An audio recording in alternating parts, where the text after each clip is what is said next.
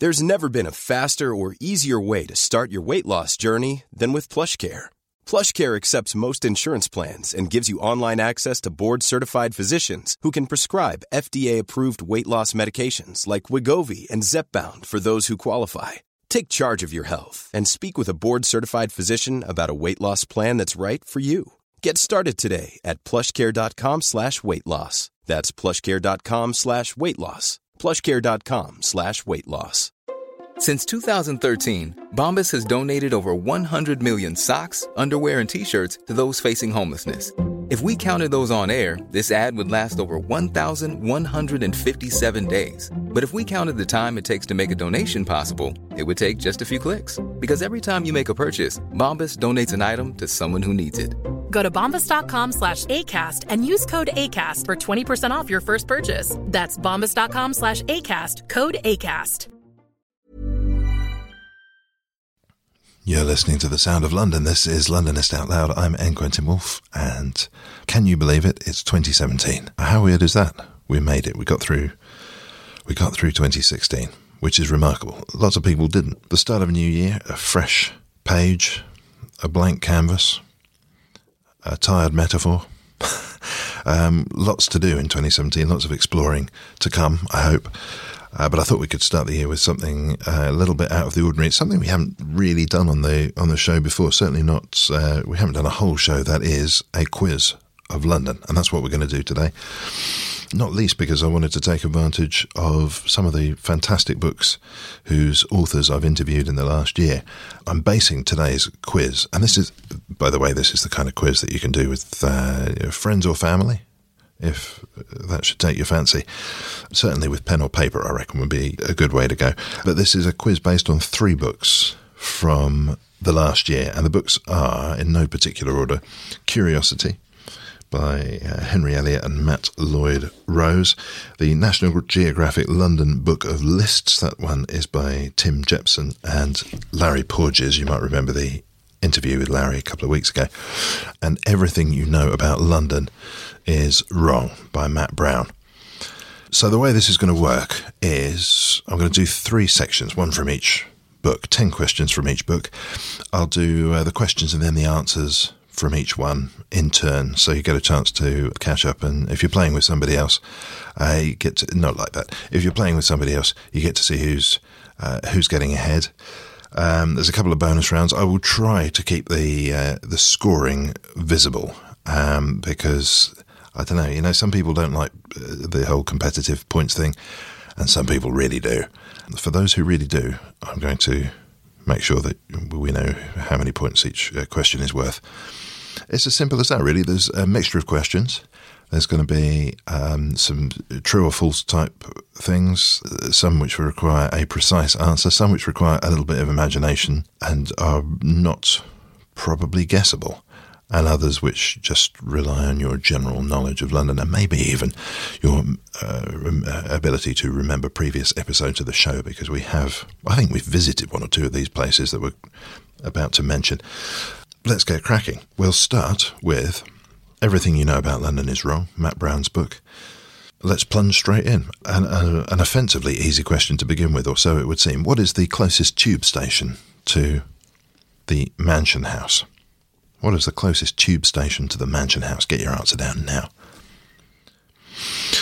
Uh, question number two. In fact, should we have it? We'll just have a brief pause here because all of those people who uh, who didn't realise it was going to be a quiz um, will now be scrambling around for things to uh, write down or will be negotiating with uh, friends and family members. So just a small pause there while everybody gets themselves sorted out.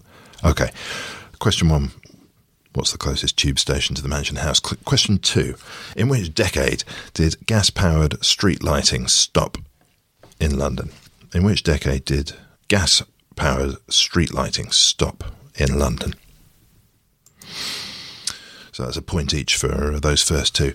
This uh, third question is worth two points uh, because it's in multiple parts. So across the 17th to the 19th centuries, the following three people were famous, or, or, maybe I should say notorious, for what? Their names are James Hind, Claude Duval, and John Nevison.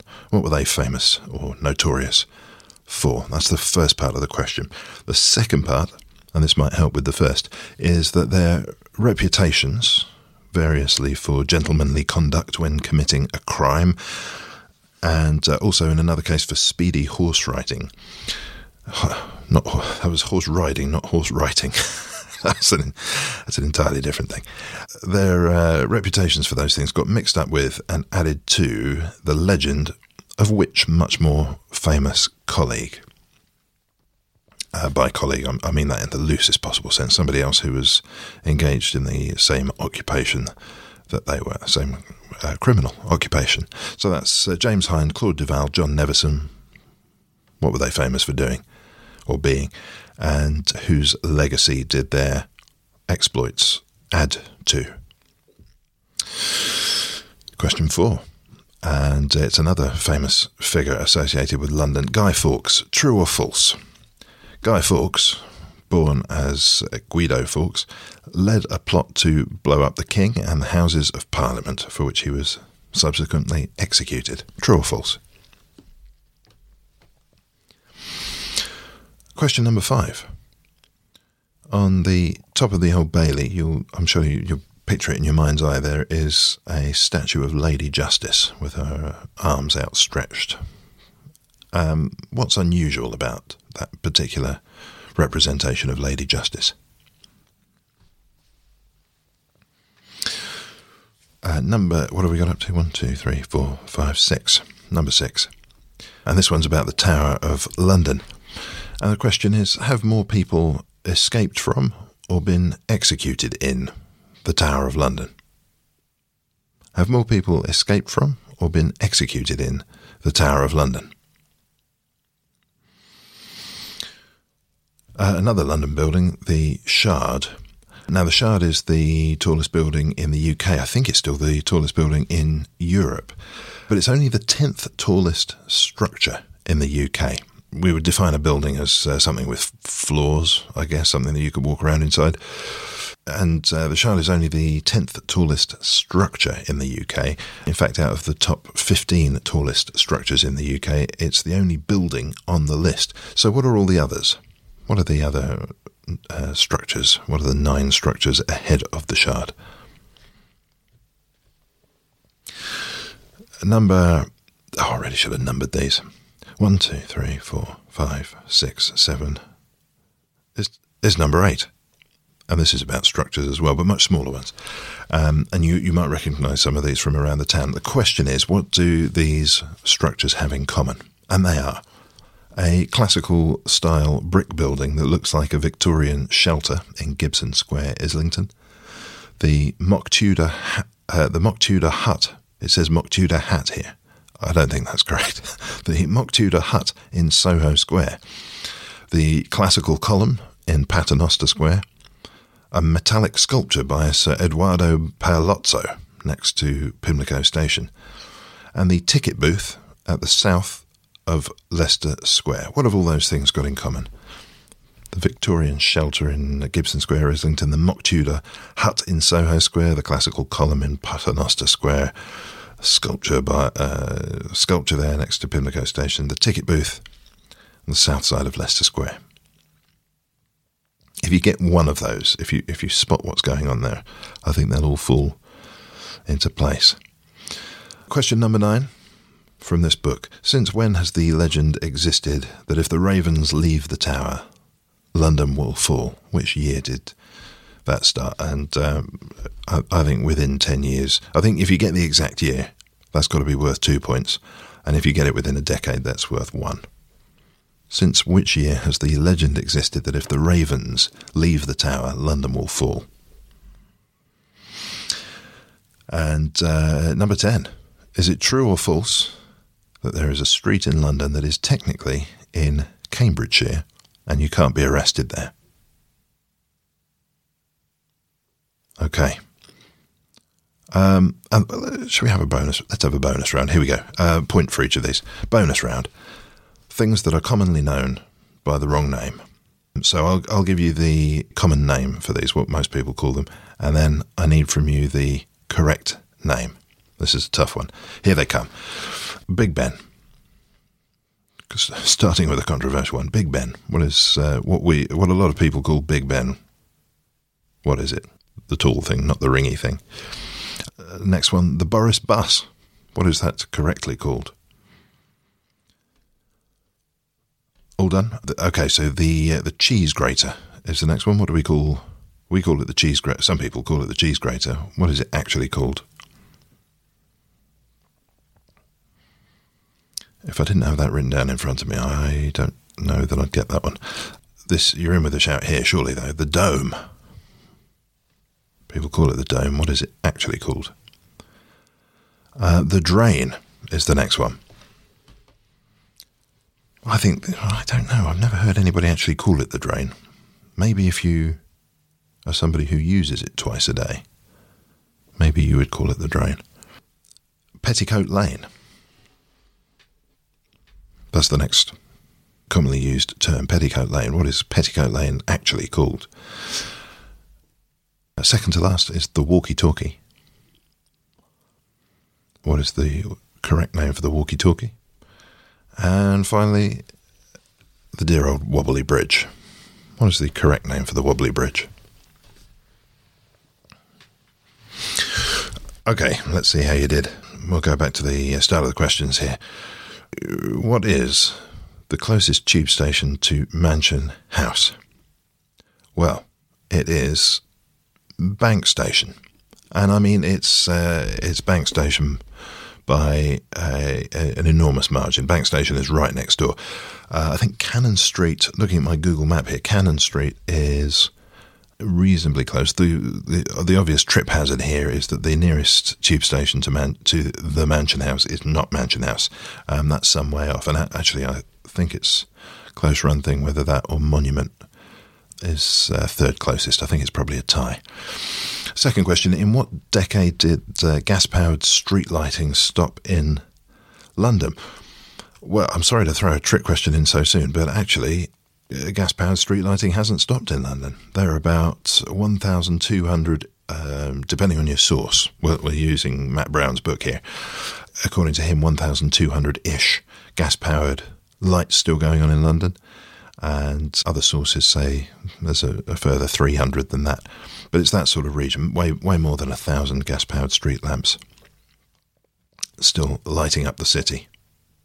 You might be interested to know as well that according to Guide London, uh, Guide London's blog, Anne Jones writes that the uh, gaslighting first appeared in Pall Mall in 1812 thanks to Frederick Winsor, originally with wooden gas pipes. This unfortunately resulted in a lot of explosions and a few deaths. Well, it would, wouldn't it? Maybe that's why everybody smoked those enormously long clay pipes around that time, so that if the gas ignited and exploded, uh, it would be far enough away from your face. No, that doesn't really work, does it? Question three, though. Uh, two questions in one. Across the 17th to 19th centuries, James Hind, Claude Duval, and John Nevison were famous highwaymen. Highwaymen. And um, that's the first part of the question. The second is, of course, well, once you know that, you can probably guess whose reputation was embellished somewhat by their doings. Uh, Matt Brown writes Duval, for instance, was renowned for his gentlemanly behaviour when holding up a stagecoach. Nevison, meanwhile, was the original fast rider. His probably apocryphal 322 kilometre, that's 200 mile, dash from Chelmsford to York inspired Turpin's flight in Ainsworth's Rookwood. And uh, he goes on to say that Black Bess is a fiction.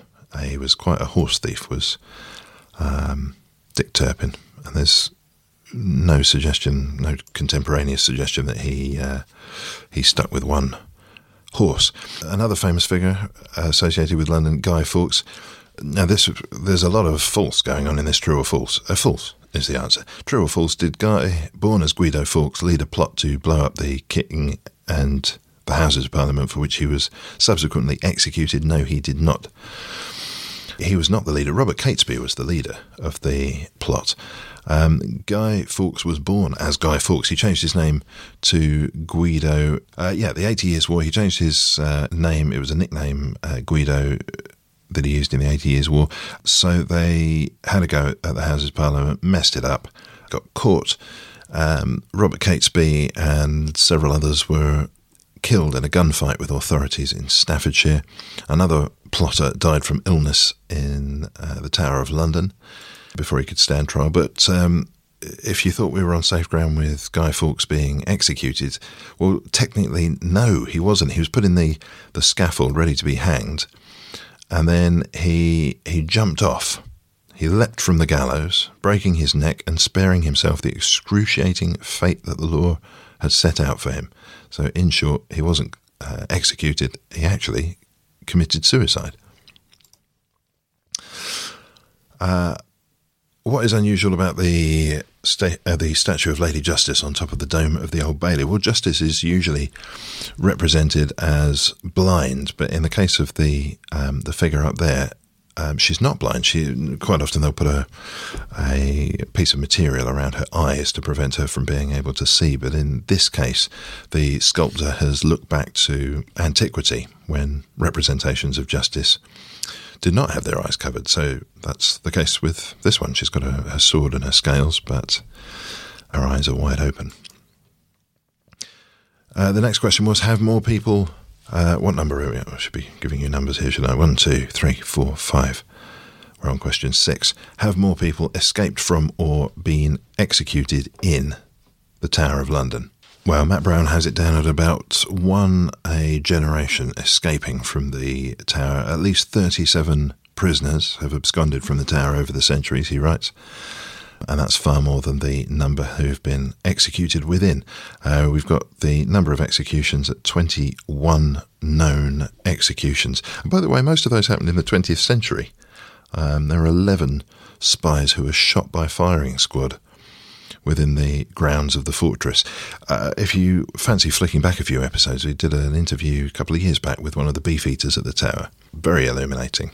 Um, and of course, somebody who knows everything there is to know about their uh, about their subject. All 21 known executions. Well, I won't bother you with all of them, but uh, some names that jump out uh, from the list here: Anne Boleyn, Catherine Howard, Jane Boleyn. Oh, things not looking for good for the uh, Boleyn family there. Lady Jane Grey. Oh, this is interesting. Corporal Samuel Macpherson, shot for desertion in 1743. Corporal Malcolm Macpherson shot for desertion in 1743. I'd quite like to know more about that. Private Farquhar Shaw. For, for, for, I'm only going to get into trouble if I try reading that correctly. Guess what? Shot for desertion in 1743. And then uh, rather a lot of people with uh, German and Dutch sounding names shot around the times of the First and Second World Wars. By way of a parting anecdote, the roll call of prisoners at the Tower of London includes Ronnie and Reggie Kray. They were kept at the Tower. And uh, they, there's a question that Matt leaves his chapter on this subject with, and I'm not going to give you the answer to this because I would strongly urge you to rush out and get hold of a copy of his book. So I'll tease this one instead. He says, Who are the only two people to be imprisoned in the Tower of London who also performed at the Royal Albert Hall. Dot dot dot. To be to, to be uh, continued, not to be continued. You need to go and look it up. Let's get on with the Shard. Okay, so the Shard is the tenth tallest structure in the UK. What are all the others? They are communications masts and uh, big pointy structures. Most of them not freestanding. Most of them needing uh, what looks to me like high tensile uh, wires to keep them up. Anyway, they're, they're communications masts. What do the following structures have in common? This is question number eight. What do the following structures have in common? Um, and there are all these uh, huts and shelters and the Tudor hut in Soho Square. What are all of these? They are all, including the ticket booth at the south side of Leicester Square, they are all ventilation shafts for various things, for the underground, for electrical. Um, uh, electrical, um, what do you call them? Equipment rooms. Sure, they're not called that anyway, rooms with electrics that need uh, ventilation, and they've all been designed these particular ones in in uh, clever ways to make them fit into the landscape above. Question nine: Since when has the legend existed that if the ravens leave the tower, London will fall? I couldn't believe this when I read it. What was your guess? Did you get it within ten years? I wonder. Uh, it was nineteen which is already a surprise to me. I'd have thought it was like the 17s or the 18s or something, but no, it was 1944. That's the earliest recorded mention of the legend. 1944, when wartime privations had seen the number of ravens dwindle to a solitary bird. As author Boria Sax as author Boria Sax, that is a fantastic name, opines in his scholarly paper on the subject, it is an invented tradition designed to give an impression of continuity with the past. And Sachs researched the topic extensively and could find no could find no mention of any ravens in the tower before 1895, although an illustration from 1883 includes a crudely drawn bird that might just be a raven if you squint your eyes in the right way. And you know what I really like is that somebody's spent probably years of study uh, studying in a scholarly fashion this kind of made up thing. uh, next question, number 10, I think. Um, yes, number 10. Is it true or false that there is a street in London that is technically in Cambridgeshire and you can't be arrested there? By Jove, we've had somebody on the show asserting this, and it is false, false, false, false, false. Not true at all. The street in question, or the, spot in question, is Ely Place. And we've been there on the show and known and since the 60s it's been uh, governed by and is part of, I think, Camden Council that's it's their responsibility. There was a big uh, diamond raid in the in the twenties where the miscreants, the thieves, ran up Ely Place and they were arrested there. So clearly, uh, in practice, there's no problem preventing the constabulary rushing in and, and arresting somebody. And Matt Brown points out very correctly why on earth would it be the case that the police couldn't arrest you in, in Cambridgeshire? Since when can't police arrest people in areas other than their home turf. So, no, false. And then the bonus round things that are commonly known by the, the wrong name. Here we go. So, Big Ben is correctly called the Elizabeth Tower, not any one of about uh, half a dozen other things that people have sometimes called it.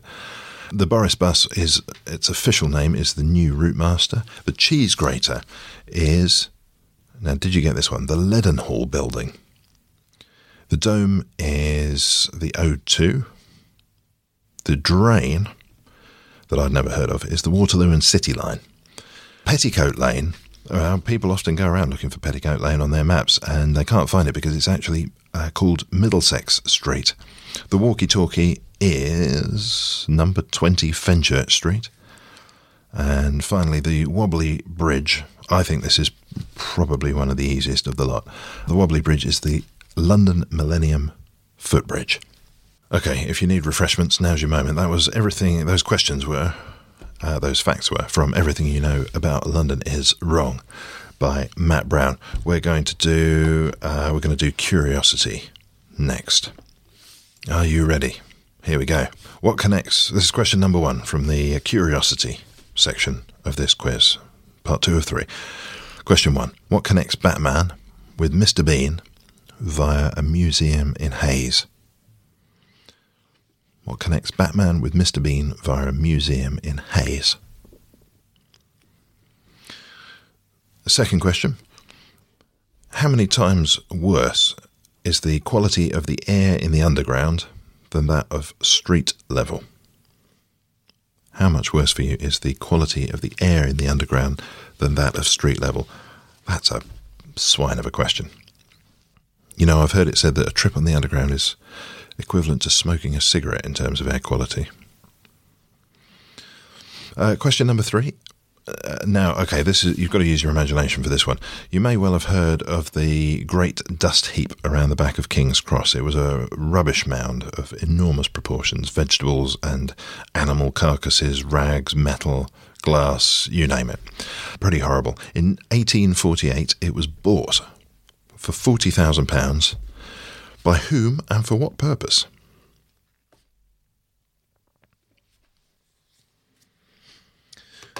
On to question number four. And we'd have to have a couple of underground questions here, wouldn't we?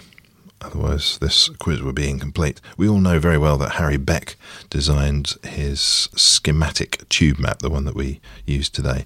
Less well known is that there's a faded copy of his map in Finchley Central Station. But the question here is in what year did he design his tube map? what year was the Harry Beck tube map designed? And I think, in keeping with earlier on, we'll give one uh, two points for if you get the right year, and one point if you're in the uh, within a decade. And in fact, this is the perfect moment for a tunnelling machines bonus round.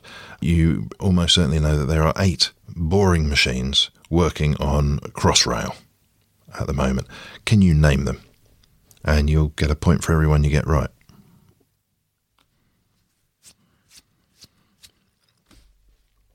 I hope you're using the pause button, by the way, because uh, it's going to be a bit of a weird show if I if I now just remain silent long enough for you to think of the names of eight tunnelling machines. Let's assume that we've we've done that. Eight tunnelling machines. Should I give you any clues? Well, they're all named after people. I mean, these are these aren't tunnelling machine names like Fido and Spot. You know, these are these are the names of people. Which people? The pause button is your friend if you need more time. We're going to crack on. EastEnders. Question number six, I think. Uh, East. Let me check that. One, two, three, four, five. No, this is question number five. That was the bonus round. Well, the bonus round was kind of question number six, but it was no, it was a bonus round. Okay, that was the bonus round. This is question number six. EastEnders, as we know, is set in the fictional borough of Walford. The tube station serving EastEnders is Walford East, and the question here simply is which line is Walford East on? You could work that out, really, if you happen to have a copy of Harry Beck's map to hand. Uh, next question. Now, this is the, the what happens next round. So, you've got the Dominion Theatre on Tottenham Court Road, and it's built on what was the site of the Horseshoe Brewery. And the important details for our purposes are that the brewery used to keep great big casks of beer on its roof. On the 17th of October 1814, what happened? That's wide open, isn't it? So imagine the uh, scenario. Dominion Theatre isn't there yet. Instead, it's the Horseshoe Brewery. They've got enormous casks of beer up on their roof. 17th of October, 1814. Something happened. What happened? And if you really have no idea, if you've never heard this story before, I wish I could give you like a, a, a jewel encrusted point if you get this even close. You can be generous with yourself if you get it, uh, if you get the right idea. Is it guessable? I, I don't know. Question number seven. In 20, have I got the right number of questions here? One, two, three, four, five, six, seven, eight, nine, ten. Yeah. Yeah. Question number seven. In 2012, which city was declared France's sixth biggest? I know that doesn't sound like a London quiz question. In 2012, which city was declared France's, Fra- France's sixth biggest? Name that town. Question number eight. Uh, let's test your local knowledge in this question. It's a three parter. I've still got the Christmas spirit in me. You can have a point for each part. Which part of town would you find the following in? A. Bangla Town. Where is Bangla Town? Question B, Little Italy. And question C, Little Lagos. Which bits of town contain those areas? Bangla Town, Little Italy, and Little Lagos. On to question nine. Oh, this, is, this couldn't be more controversial, probably. I think we could even argue that there are about six right answers to this question. So if you get any of them, then kudos to you, uh, and indeed a point to you. Where is the centre of London? Simple as that, or as complicated as that. Where is the centre of London? It might be that you've a firm conviction about this, but it might be that you want to think about the way in which you're going to measure your answer. There's more than one way. Um, final question. In 1850, the Ottoman Viceroy of Egypt delivered a particular animal. Many of us have those stubborn pounds that seem impossible to lose, no matter how good we eat or how hard we work out. My solution is PlushCare. PlushCare is a leading telehealth provider with doctors who are there for you day and night to partner with you in your weight loss journey. They can prescribe FDA-approved weight loss medications like Wegovy and Zepbound for those who qualify.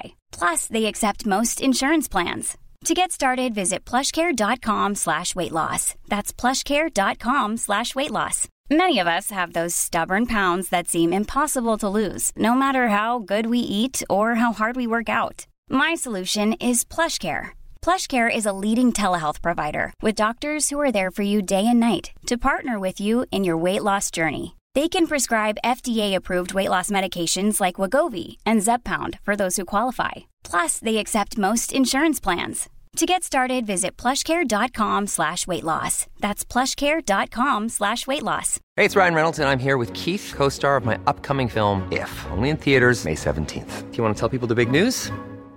All right, I'll do it. Sign up now and you'll get unlimited for $15 a month in six months of Paramount Plus Essential Plan on us. Mintmobile.com slash switch. Upfront payment of $45 equivalent to $15 per month. Unlimited over 40 gigabytes per month. Face lower speeds. Videos at 480p. Active Mint customers by 531.24 get six months of Paramount Plus Essential Plan. Auto renews after six months. Offer ends May 31st, 2024. Separate Paramount Plus registration required. Terms and conditions apply if rated PG. Which went by the name of Obasich.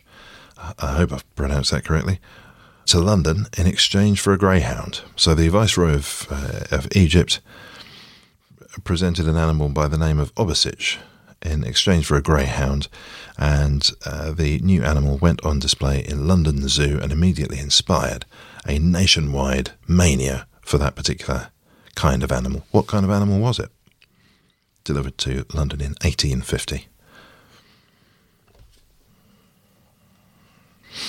Okay, let's get some answers. So, uh, what connects? Ba- and I'm going to be referring to the uh, the hard copy. I've got the I've got Curiosity, the hardback copy of Curiosity in front of me here. So you're going to hear the pages turning as we answer the questions. What connects Batman with Mr. Bean via a museum in Hayes? Well, what museum is it in Hayes? The London Motor Museum, of course. So you can see the 1966 Batmobile that was driven in the original Batman TV series. You can see the Batmobile from the 1989 film. Was that Michael Keaton, I think? And you can see Mr. Bean's Mini there. So it's cars that connect those three things. Question number two How many times worse is the quality of the air in the underground than that of street level? If you ever have to use the tube, you're not going to like the answer. 73 times worse than at street level. Now, I assume that means street level in the heavily polluted streets of London. So, if you compare that to uh, pollution levels in a non London street, gosh, we're in trouble. And that's nitrogen dioxide pollution. Sounds tasty. Question number three. This one, this is the one about the Great Dust Heap. Now, this is fascinating. This one. So, uh, the question was, who bought this enormous pile of filth and detritus for forty thousand pounds in eighteen forty-eight? And that must have been a huge amount of money. Well, the clue to this is that dust, which is what the heap was composed of to some large extent, was used to manufacture bricks, and it could be extremely valuable for that reason. In 1848, Russia bought the entire Great Dust Heap for £40,000 to rebuild Moscow. Today, there are companies performing similarly alchemical feats with refuse. London Waste operates across seven North London boroughs. Any rubbish that can't be reused or recycled is either burned, converted into electricity, and pumped back into the national grid, or converted into peat free compost. I didn't know that. So it was the Russians that had it. Question number four. We all know about Harry Beck's schematic tube map. What year did that get designed? If your answer was within 10 years of 1931, you can award, uh, award yourself a point. If it was 1931, that's a fat two points for you. Okay, a tunnelling machine bonus round. The Crossrail boring machines are all named after famous women around town and you can tell it's relatively contemporary because of uh, one of the last ones in this list, but they are named after Ada Lovelace, Phyllis, uh, they take their first names, Um, so we've got Ada, Phyllis, etc. So Ada Lovelace, Phyllis Pearsall, Elizabeth after Elizabeth I, Victoria, the, obviously the uh, monarch, Mary Brunel, Sophia Brunel, Jessica Ennis Hill, and Ellie Simmonds. So there we go. Those are the uh, people after whom the boring machines were named. EastEnders, Walford East. Well, it's on the district line. Actually, there was something interesting on that same page that I meant to share with you. Actually, a couple of fascinating things. Get this the highest subterranean site in London is West Ashfield Underground Station, which, of course, you and I have never heard of, because it's several stories above street level in Ashfield House, which is a Transport for London building in West Kensington. To prepare their staff to work on the network, TFL have created a detailed replica of a District Line tube station inside an office block. The platform can be made to vibrate, and a fan simulates the gust from an approaching train. Isn't that amazing? So there we go. District line was the answer. Next one, the Dominion. Okay, so this was the what happened next question. We've got the casks of ale on the roof of the Horseshoe Brewery. What happened next? Well, it involved people perishing, actually. People died on the 17th of October 1814. Its vast rooftop vats burst, sending a lethal wave of beer through the streets. This dark tide, 1.5 million litres, devastated the surrounding slum and cost at least eight lives.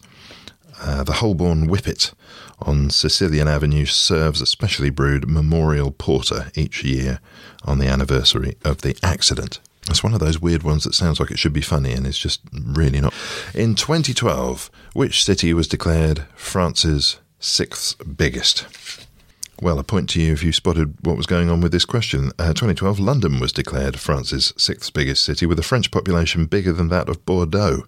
The French Parliament created a new constituency, and 37 year old Axelle Lemaire became the first French MP for London. I find that particularly interesting when you think about all the stereotypes that exist around the uh, around immigration debates. Local knowledge: Banglatown, Little Italy, Little Lagos. Where the devil are they? Well, until the 1960s, Clerkenwell was known as Little Italy and was home to a lively population of street entertainers, knife grinders, ice cream sellers, and musicians. The Italian Church of St. Peter's on Clerkenwell Road still hosts a procession of Our Lady of Mount Carmel on the third Sunday in July. And that's been an annual tradition since 1883. There's a thriving Nigerian community in Peckham, which is sometimes called Yoruba Town or Little Lagos because of its rows of Nigerian shops and restaurants selling moi moi, jollof rice, and a thing called agbo Jedi Jedi. Are we sure about that? It's a herbal defense against dysentery and impotence. it makes you, it makes your lightsaber stand to attention. And finally, Banglatown. Well, Banglatown is uh, down the bottom end of Brick Lane, of course. If you a look down there, you can see a building that has, in its lifetime, been a church and a synagogue and a mosque. Onto the controversial stuff. The centre of London. This is the definition of a vexed question. I'm looking at a map here of the centre of town. You could have said centre point. That would be um, the the iconic structure there. You could have had the gravitational centre. I know Matt Brown's tried this experiment himself cutting out the shape of London and balancing the resulting piece of paper on a pin and seeing what the centre of gravity is. You could have had the pole of inaccessibility. Oh, by the way, I should be telling you where these places are, shouldn't I? The centre of gravity gives you Greet House, part of the Tanswell estate in Southwark. Uh, you could have had the pole of inaccessibility, which is basically the place furthest from all the edges, furthest from the circumference. That gives you Tyler's Court off Wardour Street. You could have had the benchmark. What is the benchmark? In May 2014, the estate agent Knight Frank revealed a new geographical centroid, the Bullseye of the Bullseye, a pavement bench on Victoria Embankment opposite the King's College Strand campus. In fact, the bench is the centre of an arbitrary area enclosed by what Knight Frank defines as London's inner ring road. So somehow they've it sounds like they've just uh, made up their own centre there. The Millenarium stand on the small traffic island on the south side of Trafalgar Square next to the bronze equestrian statue of Charles I, and you will be standing at the centre of London from which all mileages to the city are measured. Or you could have had the weighted centroid. Adam Dennett, a researcher at UCL's Centre of Advanced Spatial Awareness, has used London's population distribution to produce a population weighted centroid, which lies in the Shell Centre next to the Hungerford Bridge.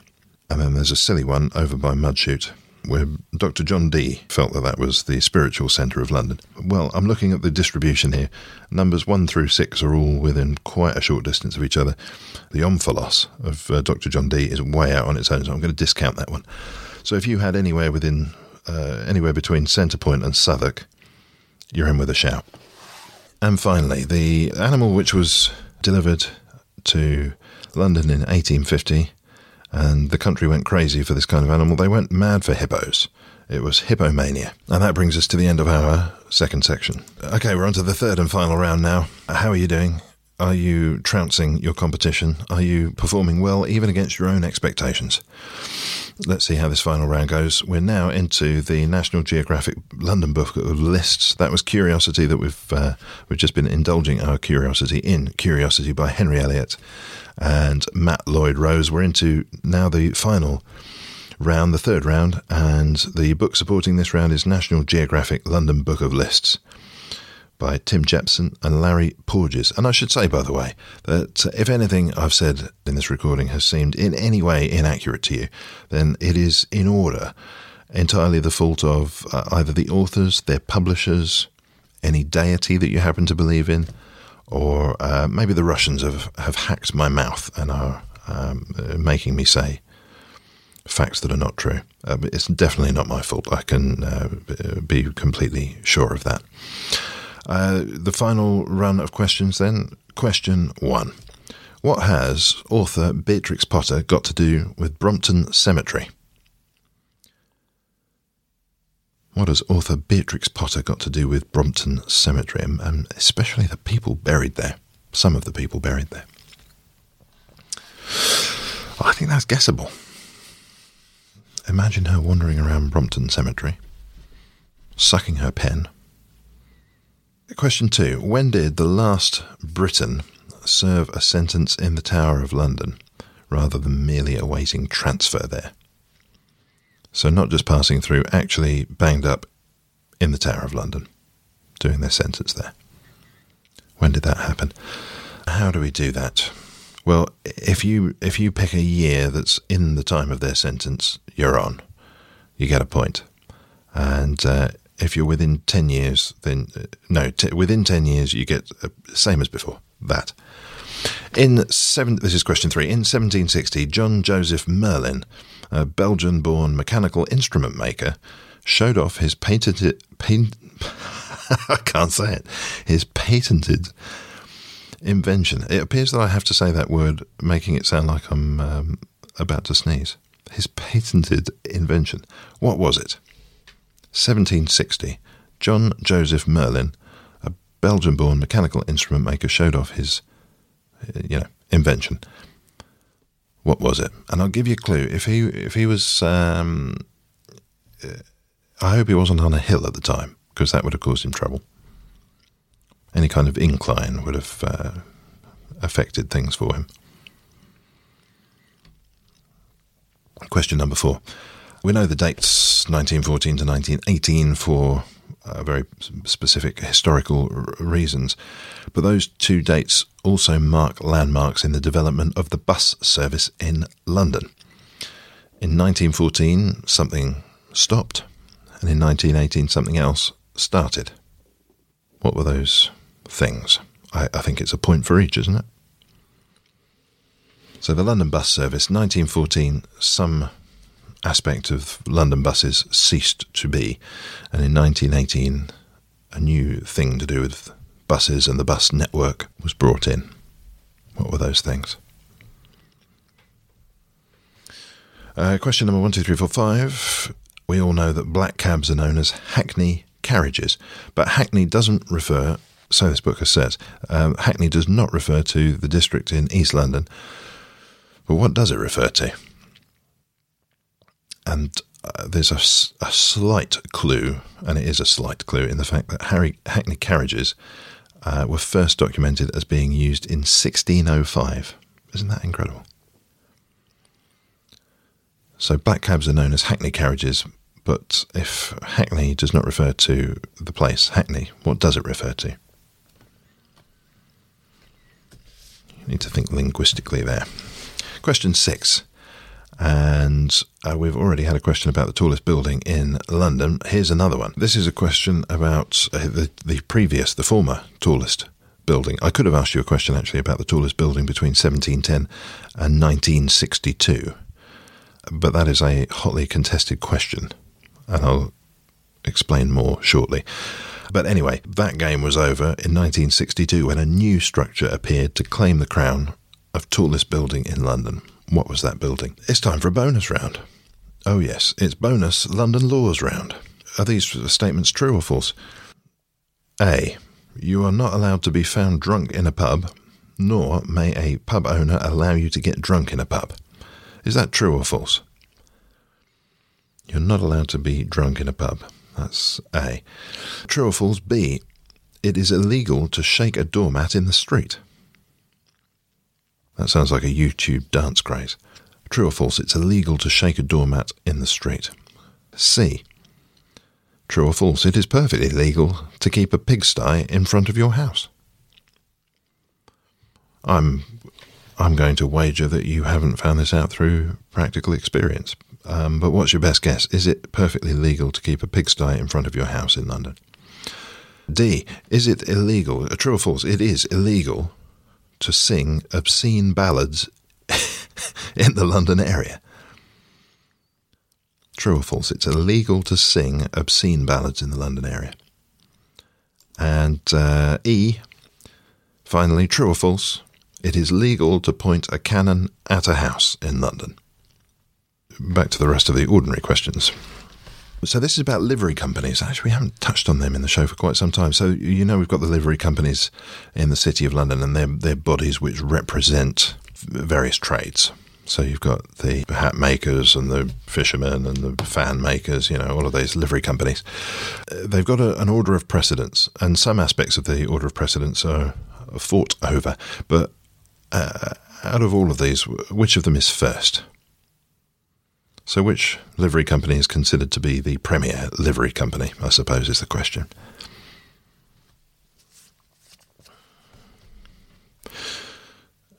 Question eight London Bridge. So, you might know the story here. The London Bridge, before the one we're currently enjoying, was built and uh, it was opened in 1831. It stayed in place until 1967.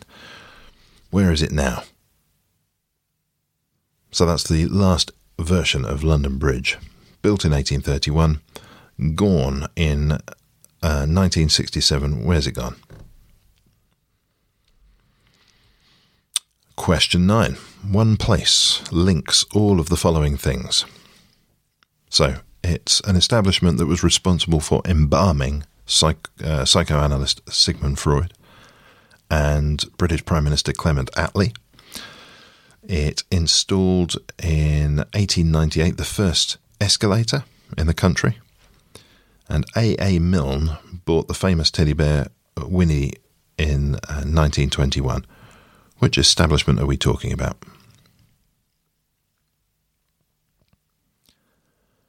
And finally, this is like throwing a dart at a dartboard blindfolded.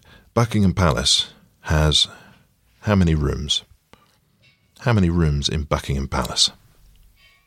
I think if you get it within 10, you're in for a, a point. If you get it spot on, then you'll get two.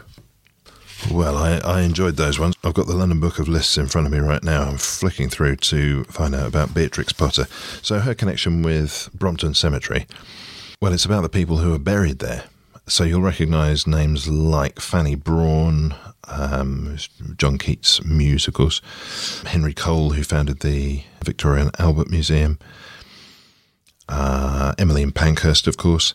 But as soon as you hear these other ones, you'll start to realise why it's connected with Beatrix Potter, because six of the most visited headstones are those of Messrs. Nutkins, McGregor, Todd, uh, Jeremiah Fisher, Tommy Brock, and Peter Rabbett.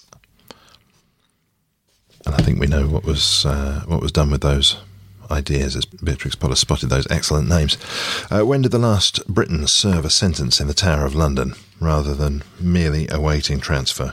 Perhaps more recently than you think. 1933 was the year, and the chap in question is uh, was Norman Baillie Stewart, known as the officer in the Tower, and he was the last Briton.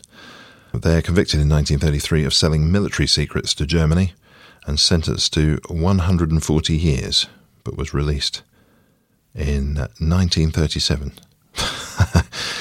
and, and we complain today that people only serve a small part of their sentence. 1760, uh, this is possibly my favourite question of today's quiz for the mental image it conjures. In 1760, John Joseph Merlin, a Berlin born mechanical instrument maker, showed off his patented, his, I still can't do it, his patented invention, and it was a pair of roller skates. Yes, he showed off his patented. He showed off his wheeled boots at a party at Carlisle House in Soho Square. Unfortunately, whatever follows is going to be fantastic. Unfortunately, he had not mastered the ability to turn or brake. he also overreached by attempting to play a violin at the same time as he demonstrated his invention. He. He careened through his host's ballroom before crashing into a mirror, severely wounding himself in the process. ah. 1914 to 1918. Uh, uh, we know, obviously, the First World War was going on then. What else was going on then in terms specifically of the London bus? And here we go. The relevant dates are that in 1914 it was the last London horse drawn bus service. So horses were withdrawn in, in 1914. What was it that started in 1918? Bus stops. That was the first year we had bus stops. Uh, staying with transport, black cabs are called hackney carriages. What does hackney refer to? It's not the area, it is hackney. I'm mangling the pronunciation, but hackney means an ambling horse. So if we think back to 1605, of course they'd all have been horse drawn. Of course they'd be going probably a, a bit slower to pick up fares. So it's uh, an ambling horse, hackney. Meanwhile, the tallest building in London, well, 1710 to um, 1962, officially St Paul's Cathedral. And um, so I was interested by that crossover between Wren's plans for renovating St Paul's and the fact that the opportunity was afforded him so quickly. Anyway, St Paul's was completed with Wren's dome on the top in 1710, uh, and it would remain the tallest building in London for 250 years. However, there were some rival claims. Some maintain that Battersea Power Station, completed in 1935, just pipped St Paul's at 370 feet, depending on where you measured. Others say that its towers fell short by a bit. Then came Crystal Palace TV transmitter.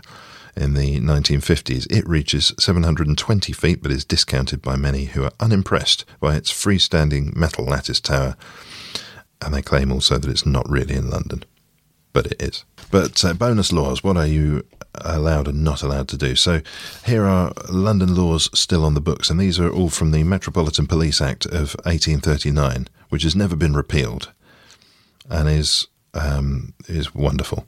So here's what you you're not allowed to do. It's a civic offence to do the following: to roll any cask, tub, hoop, or wheel on any footway, except for the purpose of loading or unloading any cart or carriage. So stop rolling tubs, hoops, or wheels, you people. Next, you may not fly a kite on a public thoroughfare, slide on ice or snow, build bonfires, set off fireworks, ring doorbells without a lawful excuse, or wilfully extinguish the light of any lamp. Well, fair enough. Oh, here's one that concerns us. You are not allowed to be found drunk in a pub. More accurately, it's illegal for a pub owner to allow you to get drunk in a pub. If this, uh, if these uh, laws were ever to be acted on, I think that's every single Londoner already in prison, just based on those that we've done. Um, it's illegal to fire a cannon or other firearm of greater calibre than a common fowling piece. not that common, within 300 yards of a dwelling house. And in case you wondered, it's also this is the text saying this, not me. And in the ca- in case you wondered, it's also not okay to point your cannon at a dwelling house from within 300 yards. Uh, what about the doormat in the street? Um, no. Well, there's a caveat here. It's illegal to beat or shake any carpet, rug, or mat in any street, but it is permitted to shake a doormat as long as you do it before 8 a.m. What about the pigsty? It is fine to keep a pigsty in front of your house if it is duly hidden. If it is not duly hidden, it's it's illegal. But hidden is fine. So you can't shake your doormat, but you can have a hidden pigsty. And what about illegal? Uh, what about obscene ballads? Well, as you may have guessed from the tone of these laws so far, you may not sing any profane, indecent, or obscene song or ballad, or write or draw any indecent or obscene word, figure, or representation. Uh, that's an end to it. And just for good measure, you're not allowed to clean your privy between the hours of six and midnight, and you better not blow any horns or use any other noisy instrument unless you're a guardsman or a postman. What business do postmen have playing noisy instruments? Has your postman ever played a noisy instrument? Unless the doorbell is considered a noisy instrument. Anyway, the livery companies in the City of London, which is the, the first among the livery companies, it's the Mercers. Well, of course it is. Originally purveyors of fine fabrics, the company gradually came to represent general merchants. The term mercer derives from the Latin for merchandise. Since they rank first in the order of precedence, the mercers have the right to call themselves the premier livery company. In descending order, by the way, the, the rest of them, uh, the other livery companies, the grocers, the drapers, fishmongers, goldsmiths, skinners, merchant tailors, haberdashers, salters, ironmongers, vintners, and cloth workers. A lot of cloth related stuff going on in there. Surprising amount. London Bridge, before this one, um, opened in 1831, stayed there until 1967. Where is it now? Uh, sold in 68 to a Missourian oil and chainsaw entrepreneur, a chainsaw entrepreneur, Robert P. McCulloch, for just shy of two and a half million dollars, and it wound up in Lake Havasu City, Arizona. So one point to you if you uh, got Arizona, two points if you got Lake Havasu City, no points at all if you got a grid reference for it. That's just showing off. The place linking all of the details that we mentioned there, Sigmund Freud and Clement Attlee being embalmed there, it having the first escalator, and A.A. Milne buying his teddy bear there, Winnie, uh, in 1921. We're talking about Harrods. Of course we are.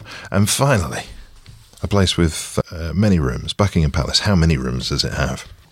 Well, curious fact: the uh, the palace has 775 rooms, including 19 staterooms, 52 royal and guest bedrooms, 78 bathrooms, 92 offices, 92 offices, 188 staff bedrooms. Here, here's the curious bit of the curious fact: the monarch lives in a suite of 12 rooms on the palace's north side. So that's only 12 rooms out of 775 used to live in. Um, if there, if this spare room tax is the spare room tax happening, we could make a lot of money back for the country on the spare room tax. I think. Anyway, there we go. We're at the end of our quiz, and uh, we're at the end of the facts from the National Geographic London Book of Lists by Tim Jepson and Larry Porges.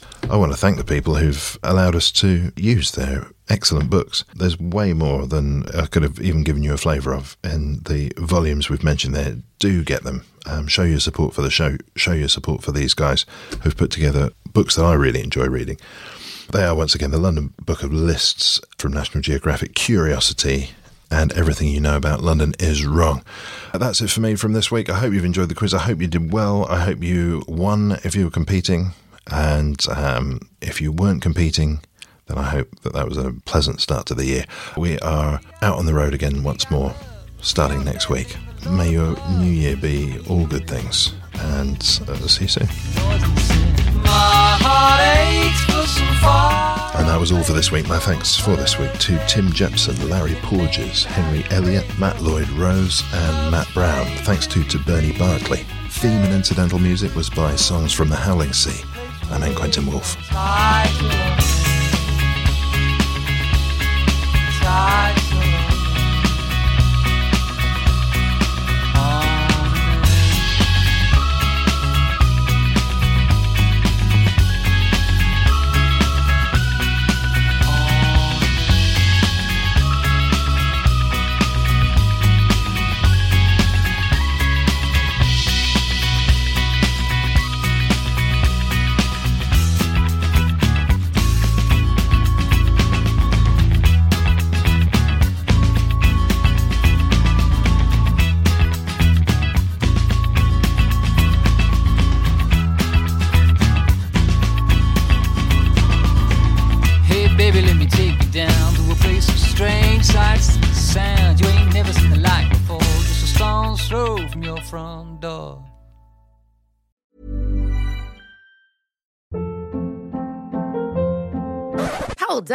What was that? Boring. No flavor. That was as bad as those leftovers you ate all week. Keke Palmer here, and it's time to say hello to something fresh and guilt-free. Hello Fresh. Jazz up dinner with pecan-crusted chicken or garlic butter shrimp scampi. Now that's music to my mouth. Hello Fresh. Let's get this dinner party started. Discover all the delicious possibilities at hellofresh.com.